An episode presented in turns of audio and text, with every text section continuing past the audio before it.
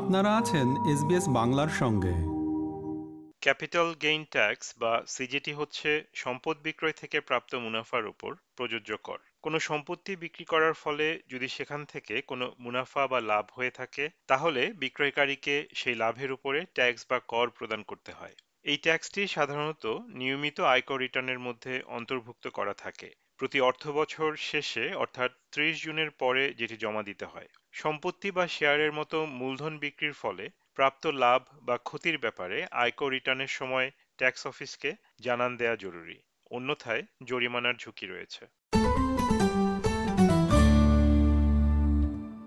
Capital gain tax বা সিজিটির আলাদা একটি সংজ্ঞা থাকলেও এটি মূলত আয়করেরই একটি অংশ।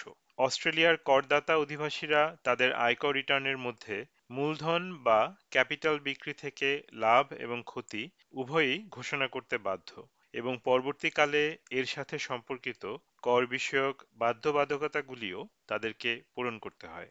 অস্ট্রেলিয়ান ট্যাক্সেশন অফিস বা ATO অস্ট্রেলিয়ায় সমস্ত কর এবং রাজস্ব সংগ্রহের দিকগুলি নিয়ন্ত্রণ করে থাকে।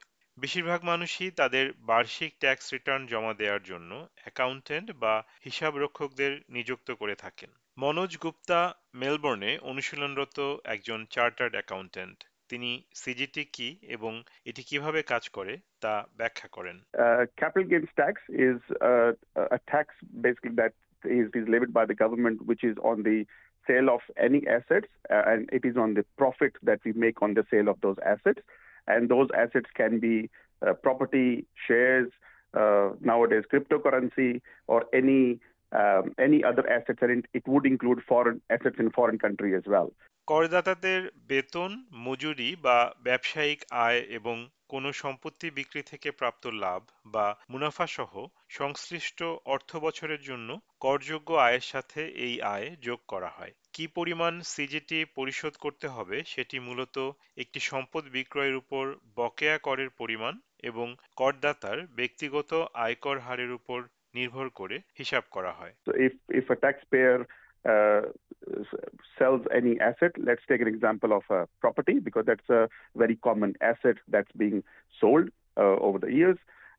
So if someone sells a property and regardless whether they make a profit or not, it has to be reported in their personal tax return, which all the taxpayers do prepare and lodge their tax returns every year. আপনি tax রিটার্নের নিয়ম মেনে সঠিক পরিমাণে কর পরিশোধ করছেন কিনা তা নিশ্চিত করার জন্য বিক্রয় করা প্রতিটি সম্পদের ক্ষেত্রে অর্জিত লাভ বা ক্ষতির পরিমাণ হিসাব করতে হবে। কোথাও কোনো ছাড় প্রযোজ্য হবে কিনা সেটিও হিসাব করা দরকার হবে। ATO'র সহকারী কমিশনার টিম লো এই কর হিসাবের পদ্ধতি সম্পর্কে ব্যাখ্যা করে বলেন, Let's say for example Nuri buys some shares for $5,000. She owns the shares for 6 months and sells them for $5,500. And assuming she's got no other capital gains or losses, Nuri would have to declare a capital gain of $500 in her tax return, and she'd pay tax on this gain at her individual income tax rate. যদিও বেশিরভাগ real estate বিক্রয় থেকে অর্জিত মুনাফার উপর CGT আরোপ করা হয়, তবে কিছু ক্ষেত্রে ছাড় দেওয়ার নিয়মও রয়েছে। মিস্টার গুপ্তা ব্যাখ্যা করে বলেন, In general, principal place of residence is exempt from capital gains tax. So if an individual is living, they bought the property and from the date of acquisition, they are living in that property and they sold the property while they were living in it. And regardless of the capital gain amount, that amount is exempt from capital gains tax. আবার অনেক ক্ষেত্রে প্রদেয় সিজিটিতে কিছু ছাড় পাওয়া সম্ভবপর হতে পারে।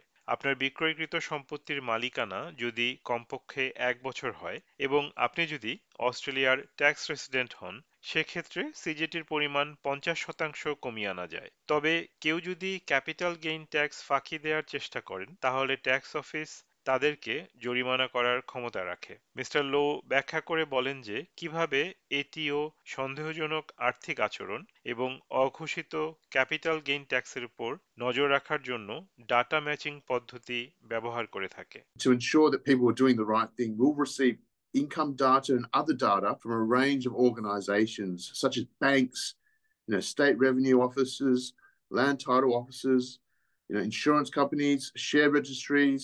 We even get information from sharing economy platforms like Uber and Airbnb to make sure people are complying with their obligations in relation to their tax affairs. করদাতাদেরকেও তাদের ট্যাক্স রিটার্নে মূলধন লাভের কথা ঘোষণা না করলে উল্লেখযোগ্য পরিমাণে জরিমানার সম্মুখীন হওয়ার সম্ভাবনা রয়েছে।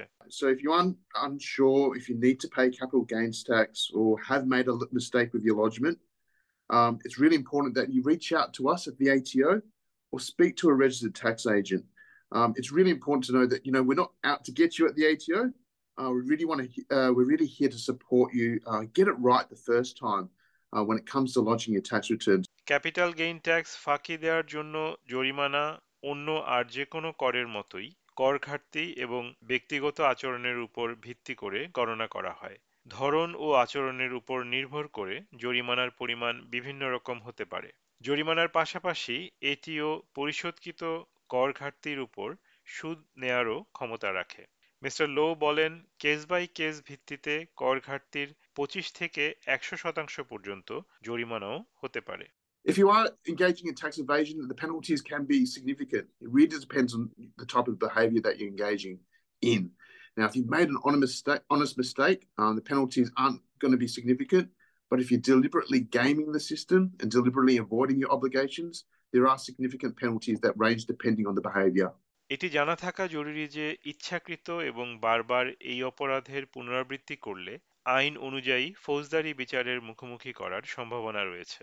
যদিও অস্ট্রেলিয়া মূলত একটি ক্যাশলেস অর্থনীতির দেশ, তবে অনেক করদাতাই নগদ মুদ্রায় তাদের আর্থিক লেনদেন পরিচালনা করে থাকেন, যা তাদের করযোগ্য আয়ের পরিমাণ কম দেখাতে এবং তার ফলে কর ফাঁকি দিতে সক্ষম করে তোলে।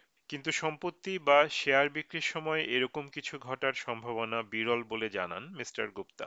In Australia, it's very unlikely that anything could happen in cash because all of the transactions, I would say not majority, but all of the transactions would happen through the bank and everything will happen as a bank transaction rather than a cash transaction.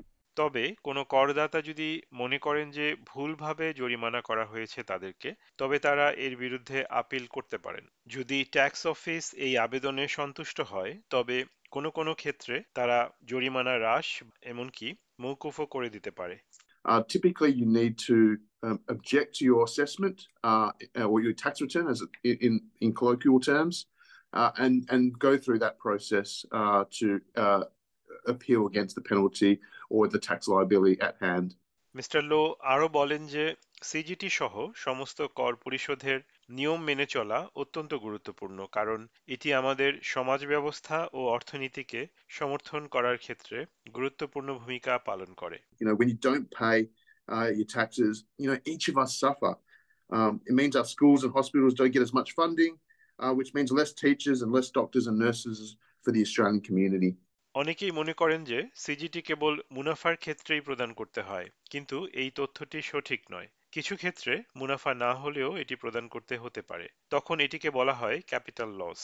Brisbane ভিত্তিক IT consultant V Subramaniam তার বিনিয়োগকৃত সম্পত্তি মুনাফা ছাড়াই বিক্রি করেছিলেন এবং এর ফলে তিনি ধারণা করেছিলেন যে তাকে কোনো সিজিটি প্রদান করতে হবে না, কিন্তু ট্যাক্স অফিস এই ক্ষেত্রে ভিন্ন মত পোষণ করেছিল। তিনি বলেন, So we had an investment property in Tassie. We bought it for $420,000 and then we lived in it for a couple of years before moving up to Brisbane. You know, we rented it out for a few years, after which we decided to sell it, and it had gone down to $380,000 from $420,000. When we lodged our returns for that year, the ATO came back and said, you have a capital gain. এমন পরিস্থিতি অনেক মানুষকেই হতবাক করে দিতে পারে। কোনো বিনিয়োগকৃত সম্পত্তির জন্য ব্যয় দেখানো হলে এরকম পরিস্থিতি তৈরি হতে পারে। তার নিজের ক্ষেত্রে কিভাবে এই পরিস্থিতির উদ্ভব হয়েছিল মিস্টার সুব্রামানিয়াম তা ব্যাখ্যা করে বলেন, What had technically happened that on paper we were claiming deductions for the investment property like depreciation and the other expenses and the maintenance of the property, the rates, which had pushed the price on the books for the ATO down to $355,000. So they were saying that there is now a capital gain of $25,000 on which we had to pay a tax of like $3,000-$4,000. 1 July থেকে 30 June পর্যন্ত প্রতি অর্থবছরের জন্য আয়কর return দাখিল করতে হয়। সাধারণত 31 অক্টোবরের মধ্যে করদাতারা নিজে অথবা কোনো ট্যাক্স এজেন্টের মাধ্যমে আয়কর রিটার্ন দাখিল করতে পারেন। এটিও ওয়েবসাইট ৩৬টি ভাষায় সমস্ত কর সম্পর্কিত বিষয়ে দরকারি তথ্য সরবরাহ করে থাকে। SBS নিউজের জন্য মূল প্রতিবেদনটি তৈরি করেছেন রুচিকা তালওয়ার, আর বাংলাভাষীদের জন্য এটি রূপান্তর ও উপস্থাপন করলাম আমি তারিক নুরুল হাসান। আমাদেরকে লাইক দিন, শেয়ার করুন, আপনার মতামত দিন। ফেসবুকে ফলো করুন SBS বাংলা।